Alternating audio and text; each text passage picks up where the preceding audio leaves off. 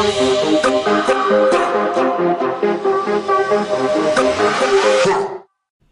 right, guys, today we're jumping into the book of Mark. Uh, we're going to be looking at chapter 1, verse 1 through 20. And because this is a longer chapter, it will be in two parts as it goes on through uh, 45 verses. And uh, there's so much to cover in this, so we'll split it up.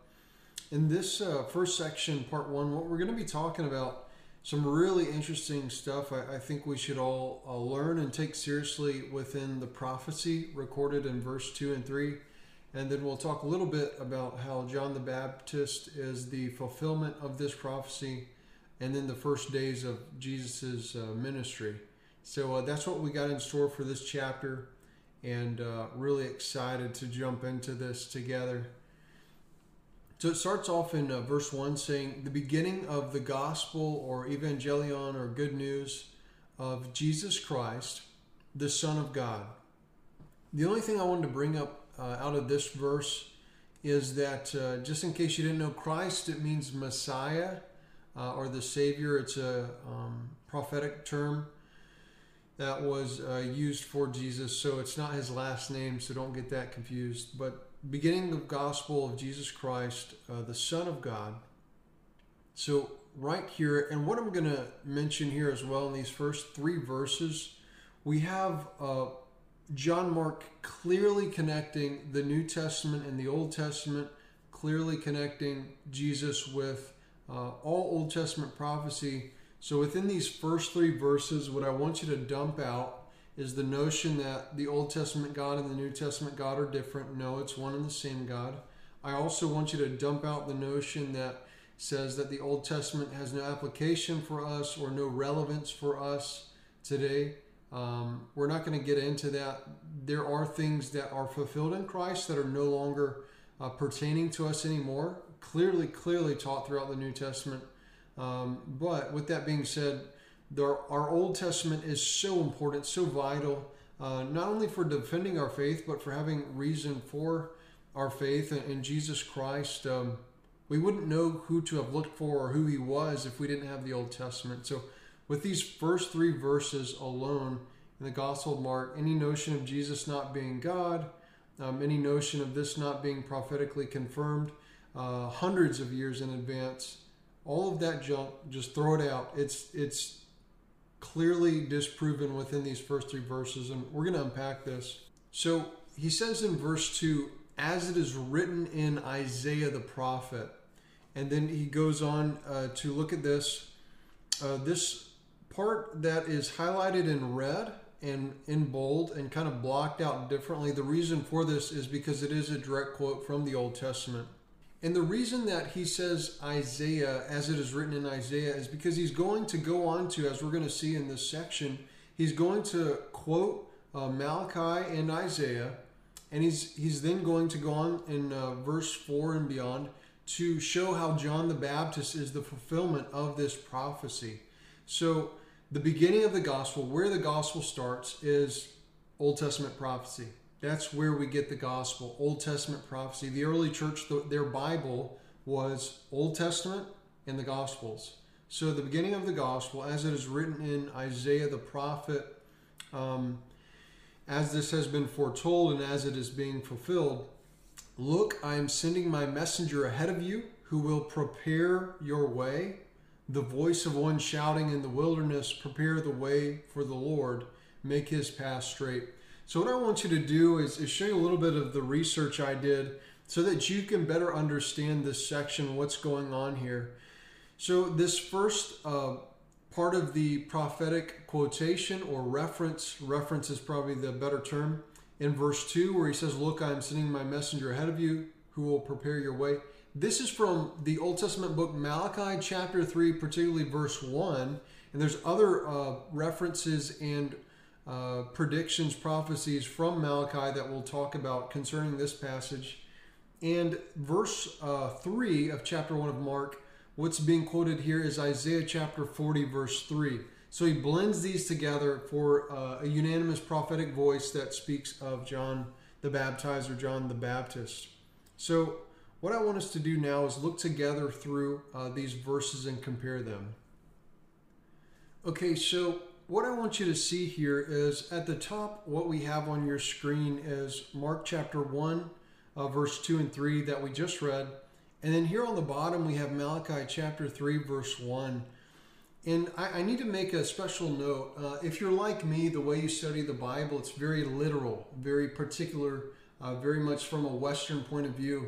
And in some of the things I, I was reading and studying as I was looking through church history and commentaries, um, something that's mentioned and pulled out in particular is that the common way for them to reference Bible passages is a little bit different than we may do it. So they would maybe uh, reference something uh, thought for thought instead of maybe word for word. So in the quotation that we have in Mark, it seems that John Mark doesn't literally quote identically from uh, Malachi chapter 3, verse 1, but instead pulls a section out of it and um, maybe 90 percentile quotes it. So he's kind of paraphrasing uh, to put it simply, and that's okay. That's how they did that. There's nothing wrong with that. So understand it. It's not.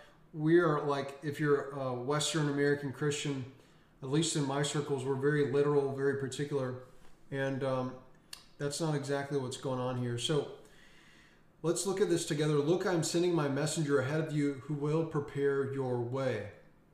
And then if we look down in chapter 3, verse 1, I am about to send my messenger who will clear the way before me. Indeed, the Lord you are seeking will suddenly come to his temple, and the messenger of the covenant, whom you long for, is certainly coming, says the Lord who rules over all. So, uh, what we see in Malachi chapter 3 is that he is predicting, and know that this is hundreds of years before Christ and so what he is predicting is that he is about, Yahweh is about to send his messenger. Yahweh is about to send this messenger that is going to precede him, that is going to go before him like a prophet. And he says, He will clear the way before me. Um, and then he says, Indeed, the Lord or Yahweh you are seeking will suddenly come to his temple, and the messenger of the covenant whom you long for is certainly coming. So there's these two parties coming the messenger and the one so the messenger who will prepare the way for the lord and, and make straight the path of the lord and then behind him is the lord himself okay? So that's what malachi predicts he prophesies and here mark we have him opening with this prophecy. Another thing i want to pull out uh, in malachi chapter 3 verse 1 there, there's a few things. The second thing i want to say is in all my research of this uh, there is an extremely uh, close correlation between Malachi chapter 3, verse 1, and Exodus chapter 23, verse 20. And so I just want to mention that very briefly and look at this together. So now at the bottom of your screen, I've pulled up Exodus 23, 20. And let's just read this together. I'm going to send an angel before you to protect you as you journey and bring you into the place that I have prepared. So if you can't tell, just looking at it, this is so uh, similar and the reason for that is because Malachi is reworking this, this section of the text when he's writing in chapter 3. He's referencing this event and he's referencing something similar that's going to happen. Or, in other words, Malachi in chapter 3 and in chapter 4 as well, he's mentioning that just as the Exodus took place in the book of Exodus, which we just read, just as this took place and someone went before God's people to lead them out of darkness into a place prepared for them, likewise, there's coming a day in the future where God's messenger is going to go before God's people and lead them to a particular place. So, see the aligning of these two points in history the Exodus and Jesus Christ coming to earth. So, Exodus uh, chapter 23, verse 20, uh, this is. Uh, where Malachi gets his content from. And we know from Malachi chapter 1, verse 1, that, that he divinely heard from the Lord. And we see with the confirmation of his prophecies that he was a true prophet. Uh, but all that aside, uh, the only thing I want you to notice from this verse is, you know, Exodus 23, verse 20, and Malachi chapter 3, verse 1, they're, they're almost identical. And that's the reason why. So many commentators or scholars would maybe reference Exodus 23, 20 and say that um, John Mark, who's writing the book of Mark, is quoting from this. And I don't think so. I think he's only quoting from Malachi chapter 3 in the beginning. And then at the second part, he's quoting from Isaiah chapter 40, verse 3. But the reason that many uh, would mention that is because I believe Malachi draws uh, from Exodus chapter 23, verse 20, to Malachi chapter 3, verse 1. I, I hope that makes sense. But I just wanted to point that out. The other thing I did want to mention is that the word angel and messenger uh, are the same word. Um, and so we could go into much depth about how we don't understand maybe divine beings or angelic beings um, sometimes or get certain passages confused, but I'm going to avoid that. But I just want to say that it's usually the same word that is used for an angel or a messenger. And the reason is because most of the time these divine beings are messengers. Um, so, anyways, keep that in mind. I also wanted to mention uh, to you um, Malachi chapter 4, uh, verse 5. And um, this is really interesting. We'll read 4 and 5. He says, Remember the law of my servant Moses. This is the very end of Malachi. To whom at Horeb or Mount Sinai I gave rules and regulations for all Israel to obey. He says, Look, I will send you Elijah the prophet before the great and terrible day of the Lord arrives. He'll encourage fathers and their children to return to me so that I will not come and strike the earth with judgment. So, really briefly, what I want to mention here is this uh, chapter 4, verse 5 of Malachi further describes this messenger that is going to come before the Lord in the days ahead, which we know is John the Baptist. So, the way that they're explaining this messenger, how they might identify him, is well, he's like Elijah, whatever that means, okay? Um, and also, he says, before the the great and terrible day of the Lord arrives. So, this is before the day of the Lord. Um, what I want to say about this verse, and this is in a Bible study on Malachi, but it's really interesting, all these prophecies, is that I think this is a verse where we get what we might call dual fulfillment. Or, in other words, God in part fulfills something, and then later in the future, in a more fuller sense, in a more complete sense, fulfills a prophecy. Uh, we have this all throughout the New Testament. This is an Old Testament passage that I think if we keep in mind the New Testament and so many things that are said about Israel being grafted back in, etc., etc., um, that this seems to be maybe as Elijah and uh, Enoch were the two, uh, only two people in human history that have never died that they are the two that will return in the book of Revelation. So I just want to mention that. If I lost you in that, just disregard this. We'll, uh, you'll understand it later in some of my other videos um, if you watch my uh, videos on the Bible. But this is a descriptor of John the Baptist, and uh, we'll see this in the, the text. So there's Malachi chapter uh, 3, verse 1, and then also Malachi chapter uh, 4, verse 4 and 5, as they apply to John the Baptist, which is who we're going to be looking at in this video, and who these prophecies are concerning, uh, along with Jesus, uh, Yahweh Himself. So the next passage we're going to look at is um, Isaiah chapter uh, 40, verse 3. And as it says here, as a voice cries out in the wilderness, clear a way for the Lord, construct in the desert a road for our God. So this is the other prophecy um, in Mark chapter 1, verse 3 that is being quoted. See the similarity. The voice of one shouting in the wilderness, or a voice cries out, In the wilderness, clear a way for the Lord, uh, construct in the desert road uh, for our God. And so this is another, not a literal translation, word for word, as we often think of as Westerners, but it's a reference, a clear reference to this passage in. Uh, their day and age, their style of referencing uh, passages. And so, what John Mark is doing here is saying, here's the gospel, here's the Son of God, it's actually Jesus Christ, and it's in confirmation with the Old Testament prophecies that we have looking forward to Christ. And so, what I want you to see is a few descriptors of John the Baptist and then see how all these things are fulfilled in the text as I said before, I, really there's so much depth that could be mined in these, but I, I will say that if the Lord allows me to teach through the Old Testament, we'll go in way more detail with this. But for this passage, I just want to point out to you how relevant these Old Testament prophecies are for the New Testament. I cannot stress that enough.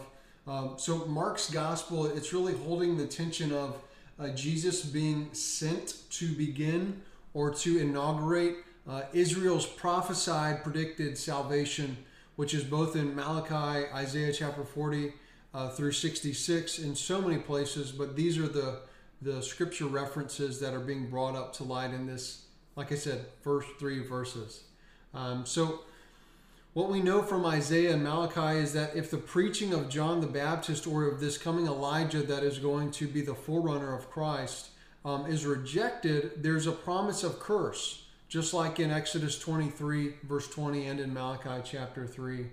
Um, so, I wanted to mention that there's a promise of blessing or curse, and we do know that for the majority it was rejected, and we see the crushing of the temple in uh, AD 70.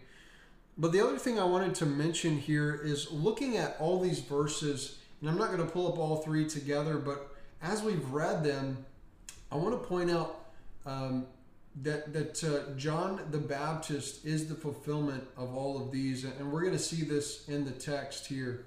So in uh, verse 4. And so, what I'm going to do is I'm going to explain these next few verses that he immediately launches into to describe John the Baptist. And then we're going to go back and look and see how he's fulfilling these uh, preceding two verses that are prophecy. In the wilderness, John the Baptizer began preaching a baptism of repentance for the forgiveness of sins. So we know from this verse, we already see hopefully uh, a similar word, wilderness. So if we see in verse 3 the, the voice of one shouting in the wilderness from Isaiah, that's a descriptor of this one to come. He's going to be a voice crying out. He's going to be uh, a messenger divinely sent by God. He's going to be a man of the wilderness. He's going to live in the wilderness. He's going to be uh, preaching and doing his ministry in the wilderness. We also see that he's going to be preparing the way for the Lord uh, to create a path for him. Um, as both uh, sections say, both verses in this conjoined prophecy. And so the way that we see this happens, as is predicted in Malachi chapter 3 and 4, um, this person who is in the spirit of Elijah, if you will, he is going to turn the, the hearts of the fathers and their children back to the Lord. That is the uh, great, uh, powerful thing that this prophet is going to do.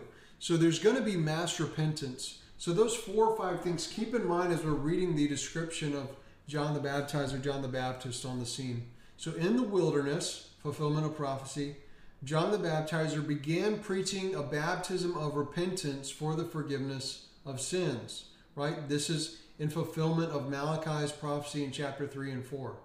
So he's trying to turn the hearts of the fathers and their sons back to the Lord, to Yahweh. So John the Baptist, he's in the wilderness, he's preaching repentance. Um, and it says, people from the whole Judean countryside and all of Jerusalem were going out to him, and he was baptizing them in the Jordan River as they confessed their sins. So, what I want you to see here is he's coming in the power of Elijah. Uh, some just imagine this with me: a crazy guy wearing crazy clothes, eating weird things, um, preaching in the middle of the wilderness is not usually the recipe that we would put together for mass revival. Usually, it's got to be the guy in the right clothes with the right education uh, in a comfy place, and then everyone's going to show up if, if their schedules permit. But what we see here with John the Baptist is that he has a supernatural blessing, a Holy Spirit endowment of power that he's really preaching as a messenger of God, and God is using him in, in such a way to draw all of the Judean countryside and all of Jerusalem. So uh, God's people from all walks of life are coming to see this. And he's baptizing them in the Jordan River as they confess their sins.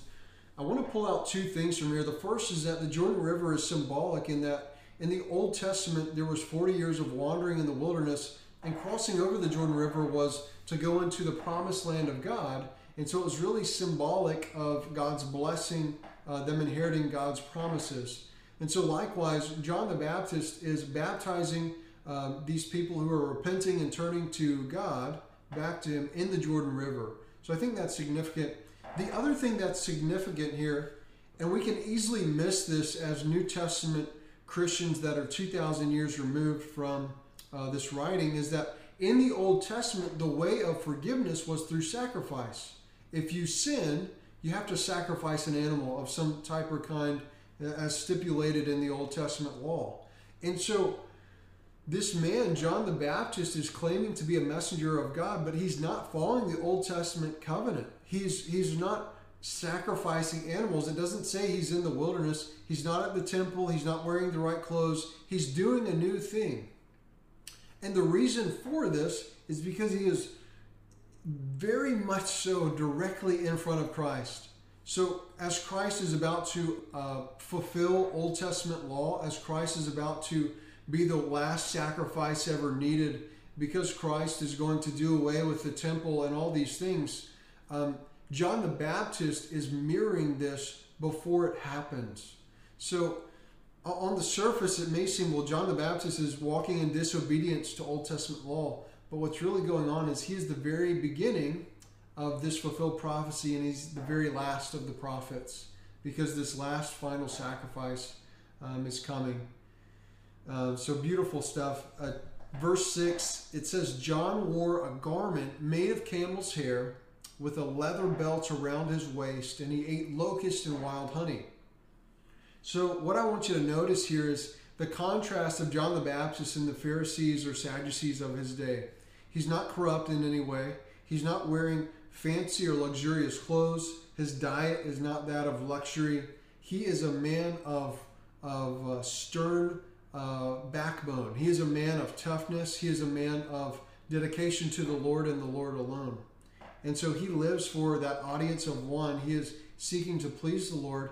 And it even shows with his lack of desire for worldly things. He's shunned the world and all its pleasures, and he's trying to seek the Lord. He's wearing camel's hair. Now, this is significant because uh, just as he wraps himself with a leather belt around his waist, so did the prophet Elijah. And so, as it's recorded in, in the Kings, the book of the Kings, um, John the Baptist is mirroring the same prophetic uh, mentality, the same prophetic, literally to, to, the degree at which he's wearing the same type of things that Elijah wore. Um, and this is in fulfillment of prophecy. And as Elijah was one of the most powerful, supernaturally endowed with, uh, as far as gifting of miracles and the miraculous in the Old Testament, uh, John the Baptist, while he's not working uh, maybe miracles of signs, there's mass repentance going on that is evidence of the work of the Holy Spirit. So notice here that he does live off of locusts and wild honey, so he is eating what he can find in the desert. Um, he has uh, shunned civilian living and he's really living the life of a true prophet, thus fulfilling the prophecies that we just read the voice of one shouting in the wilderness, fulfilled prophecy in John the Baptist, preparing the way for the Lord through preaching of repentance, another fulfilled prophecy, making his path straight. He's the messenger ahead of the Lord, another fulfilled prophecy. And we could go on and on. But John the Baptist is a culmination of fulfilled prophecy to precede the coming of the Lord uh, in their day and age. He proclaimed in verse 7 One more powerful than I am is coming after me I am not worthy to bend down and untie the strap of his sandals. So notice John the Baptist or John the Baptizer, his message is that he is a forerunner. He is the one preceding one that he says he's not even worthy to untie the strap off his sandals. Now you need to know in ancient times that uh, when someone was going to have their, their feet washed or their sandals uh, taken off, that if someone had both Jewish and Gentile servants in their house, that usually this is the work of a slave, that even for the Jewish slave, this was too far below them and it will be designated to a Gentile slave to have to perform this task. And so, what John the baptizer is rightly saying is that this one coming after me, I am not even worthy to be the lowliest of servant to him, to do the lowliest of slave tasks for him. And he's right because he, he recognizes in his preaching and in commanding that it is Yahweh that's coming after him. And so uh, that see the humility there, see the uh, correct thinking of John the Baptist, uh, Baptist, realizing who he is proceeding with his ministry. And uh, as I said, this is all in fulfillment of these two prophecies that we talked about. This forerunner, this messenger, would herald in Yahweh himself. So any claim that maybe Jesus didn't really claim to be God, or the New Testament writers thought he wasn't God. Well, this has been disproven within the first three verses of the book of Mark. So he says, I'm not worthy to bend down and untie the strap of his sandals. Then he says in verse 8, I baptize you with water, but he will baptize you with the Holy Spirit. So, as I said, John is the last of the prophets in a very special way. And he's doing something that's unique, that's different from the Old Testament, in that he's not uh, killing animals for animal sacrifices, but instead looking to the Lamb of God, as we're going to see in the text later on. Um, he's preparing that way. Uh, he's giving a baptism of repentance. He's baptizing in water, but people are yet to receive the Holy Spirit. But as he states, uh, Jesus is coming who's going to baptize people in the Holy Spirit and with his death, burial, resurrection, and ascension, uh, Jesus is going to purchase the Holy Spirit uh, in a certain sense through the forgiveness of our sins to then gift it to the entire church, uh, which is recorded in the book of Acts. So, really cool stuff uh, concerning John the Baptist and Jesus. It's all fulfillment of prophecy and uh, is down to the T. And I just love this. Next, we're going to cover uh, chapter 1, verse 9 through 13. And there's so much packed in here. And we're just going to focus on this text, not the other gospels. But I want to make sure we're understanding all that's in here. So it says in verse 9 Now, in those days, right after we've discussed John the Baptist, now in those days, Jesus came from Nazareth in Galilee and was baptized by John in the Jordan River. So we see Jesus is this one that John spoke of. That is, uh, he said he was not worthy to uh, take off the strap of his sandal or to baptize. And this is spoken of in greater depth in other gospels. But notice here that John baptizes Jesus by the command of Jesus. And this is interesting. In verse 10, it says, And just as Jesus was coming up out of the water, he saw the heavens splitting apart and the Spirit descending on him like a dove.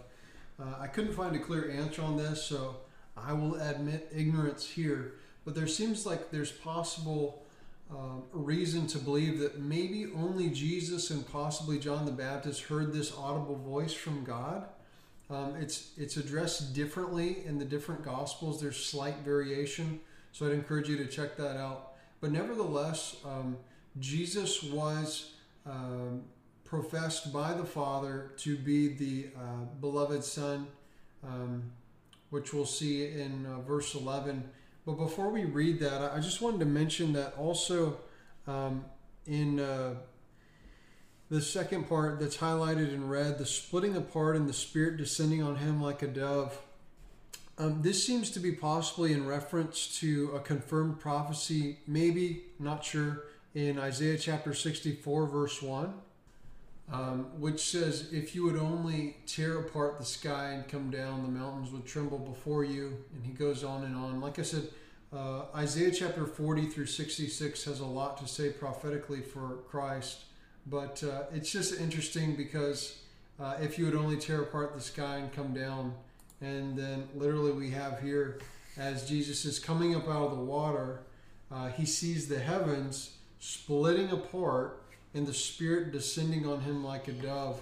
So, of course, Jesus is the eternal Son uh, from before time began. He is not a created being, uh, but rather has existed triunely with God eternally uh, from before time began. So, it's not that the father is saying, Oh, he's now my son, but what he is saying is that uh, he is anointing him as his son. And so, Jesus, as the permanent sacrifice, if we think about Leviticus, um, before uh, uh, this sacrifice was offered to God to cover sins, they would anoint it with uh, olive oil or with uh, the Holy Spirit, uh, the olive oil being representative and so, of course, Jesus is not being baptized for the forgiveness of his sins, but rather he's going through almost like a ritual uh, ceremony uh, to be sacrificed. And this is part of it. And this is as well Jesus receiving the Holy Spirit in a unique way uh, that he did not have uh, prior to his life, according to my understanding. And so, um, the Spirit in a uh, parallel physical demonstration. So it doesn't seem to be it was an actual dove, but the Spirit like a dove or in the form a dove um, descends on him from heaven as Jesus sees the skies tearing apart, maybe in fulfillment of prophecy of Isaiah chapter 64, and then he sees the the uh, Holy Spirit like in the form of a dove uh, descending upon him and resting on him. Um, I'm not exactly sure how many people witnessed this. Uh, of course, Jesus himself witnessed this as God's blessing for him and his ministry for him. Um, and quite possibly, John the Baptist also saw this, or maybe this was personal to Jesus. I'm not sure, but uh, we should give that some more thought and consideration. Um, it says in verse 11, and a voice came from heaven, You are my one dear son, or You are my beloved son. In you I take great delight. This is interesting because this is clearly a prophecy being uh, confirmed once again in uh, Psalm chapter 2, particularly, and also a passage in Isaiah that I want us to look at together really briefly. Psalm 2 is really interesting because um, it's recorded as a royal psalm, it's recorded as a Davidic psalm, and this is recorded as they understood it in Old Testament times to be a psalm that was going to be playing a part in predicting uh, the Messiah and the coming uh, Christ, the new king who would, uh, as was promised to David, uh, rule and reign uh, over Israel uh, forever. So I just wanted to read Psalm 2. Why do the nations rebel? Why are the countries devising plots that will fail? The kings of the earth form a united front. The rulers collaborate against the Lord and his anointed king, which is Jesus. They say, Let's tear off the shackles you've put on us. Let's free ourselves from their ropes. The one enthroned in heaven laughs in disgust. The Lord taunts them. Then he angrily speaks to them and terrifies them in his rage, uh, saying, I myself has, have installed him, uh, excuse me, have installed my king on Zion, on my holy hill. The king says, I will announce the Lord's decree. He said to me, You are my son. There it is this very day I have become your father. So um, God here is not creating this. So I, what I don't want you to see here that that Jesus is becoming the the son now, but but rather what you need to see here is that uh, the Father is recognizing him as his son, as he's always been. The Father is blessing him and anointing him as the king to come. In the Old Testament, whenever a king was crowned, first the prophet would go and pour oil over his head, and he would be anointed as king. That was the way that all the kings were introduced um, to their role. And so, in the same way as Jesus is this eternal king, uh, John the Baptist, as a forerunner, as a herald, goes before him, and likewise, uh, baptizing him, symbolic of the Holy Spirit, he is like the prophet Samuel, anointing him as king through the Holy Spirit uh, through that representation. Instead of olive oil, it's water here. So uh, recognize this prophecy here. Verse 7 You are my son this very day. I have become your father. Ask me, and I'll give you the nations as your inheritance, right? Jesus fulfills this. The ends of the earth as your personal property. You'll break them with an iron scepter. You'll smash them like a potter's jar. So now, you kings, do what is wise, you rulers of the earth. Submit to correction. Serve the Lord in fear. Repent in terror. Give sincere homage, otherwise he will be angry and you will die because of your behavior. When his anger, uh, excuse me, when his anger quickly ignites, how blessed are all who take shelter in him. So I just wanted to read that. Uh, this is a clear rendering of Psalm 2, uh, where the Father speaks audibly, whether personally to Jesus or to Jesus and John the Baptist, or maybe even to the whole crowd. Um, I'm not sure, but he does uh, share that, at least with Jesus. We know this clearly from Scripture. And uh, this is also uh, possibly a reference to uh, a passage in Isaiah. It's really hard for me to pinpoint just one verse out of this chapter in Isaiah uh, 42. I just want to read some of this. Verse 1 Here is my servant whom I support, my chosen one, in whom I take pleasure. I have placed my spirit on him. He will make just decrees for the nations see how this is truly fulfilled in every way uh, through Jesus at his baptism. Uh, really awesome stuff. He will not cry or shout. This could be in reference to uh, the crucifixion. He will not publicize himself in the streets. This is clearly confirmed in Jesus' ministry. A crushed reed he will not break, a dim wick he will not extinguish. He will faithfully make just decrees.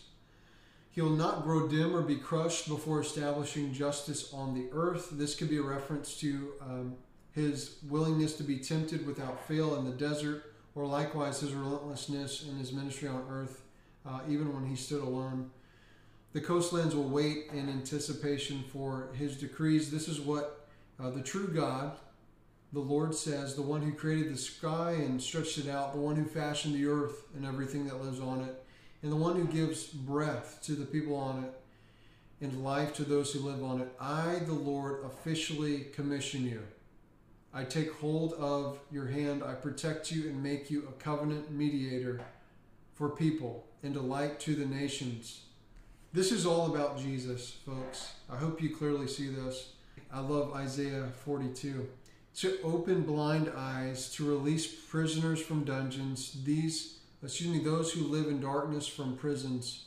I am the Lord, that is my name. I will not share my glory with anyone else, or the praise due me with idols. Look, my earlier predictive oracles have come to pass. Now I announce new events. Before they begin to occur, I reveal them to you. Uh, sing to the Lord a brand new song. Praise Him from the horizon of the earth. You go down to the sea and everything that lives in it. Uh, and I could go on and on, but clearly, I hope you see this uh, God, before Jesus Christ ever came, Yahweh clearly predicted his whole life, his whole ministry, uh, the particular events at his baptism, um, and those things preceding. So there's just a wealth. There's a wealth of evidence from the Old Testament. There's a wealth of prophecy that's confirmed um, in Jesus.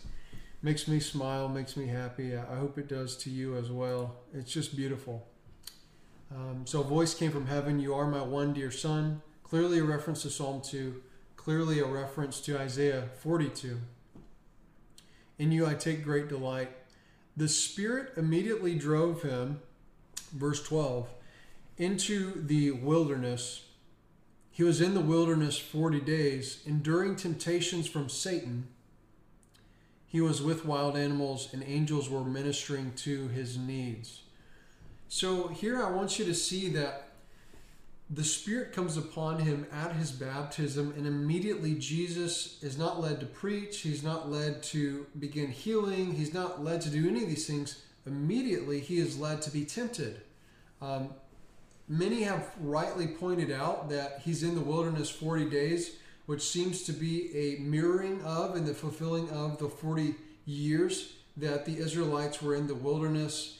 Um, as Jesus is the true Israel, Jesus is uh, the true Son, and he fulfills this. And instead of being tempted and falling into the temptation, he resists and endures these temptations from the devil. This is spoken to with greater detail um, in, in the other Gospels, but I just wanted to mention that that immediately upon his his uh, receiving of the Spirit, he's led into temptation, he's led into suffering, he's led into challenge. Um, this is something worth meditating on and thinking about us in our own Christian life um, and how this might apply when we receive the Spirit, um, what it's for. Uh, he's to give us strength against temptation, to help us to walk in holiness, amongst many other things. But uh, he was in the wilderness 40 days enduring temptations from Satan or the adversary or the devil. Um, and it says he was with wild animals, and angels were ministering to his need, uh, administering to his needs. We know he was fasting in this time. Uh, this also is reflective of Moses, who fasted in two bouts, uh, 40 days each, uh, around the time of the Ten Commandments, which they were given. Also, this reminds me of Elijah, who also at the same mountain at Mount Horeb uh, was likewise fasting for 40 days before um, he was visited by the Lord. And so, Jesus is um, the fulfillment of Moses, representative of the law, fulfillment of Elijah, representative of the prophets, and he is the uh, last to come. He is the one who is last to have been revealed to us, uh, that have, has ushered us into this ushered us into this new age. So, uh, angels most likely ministering to his needs. I would tend to interpret this as they're delivering prayers between him and the Father ministering to him in that way, possibly ministering to him in water, but we do know that he was fasting. So uh, in, in a way that the angels ministered to Elijah to give him bread before his 40 day fast, it seems that they weren't giving him food, but they were ministering to him in such a way that they were carrying messages and um, that those divine uh, beings were doing that kind of ministering to those kinds of needs. That's how I would interpret it, at least. Uh, so, such a cool section, so much in uh, these uh, first few verses. Next, I want us to look at uh, his preaching in Galilee and the call of the disciples in verse 14 through 20. It says, uh, and as Mark does, it just jumps from one section to the next section to events. So there's time gaps in between these. But uh, he says, Now after John, which is John the Baptist, was imprisoned, Jesus went into Galilee and proclaimed the gospel of God. So we know from other gospels that, uh, long story short, uh, John the Baptist clearly preached against uh, Herod and his unlawful marriage and his daughter. Uh, Herod's daughter did not like that and wanted him beheaded, and so uh, he was brought into prison, even though Herod feared him. Uh, we get all this from other parts of the New Testament scriptures. So he's imprisoned, and as soon as John is imprisoned, Jesus picks up his ministry. So John is the forerunner for Christ.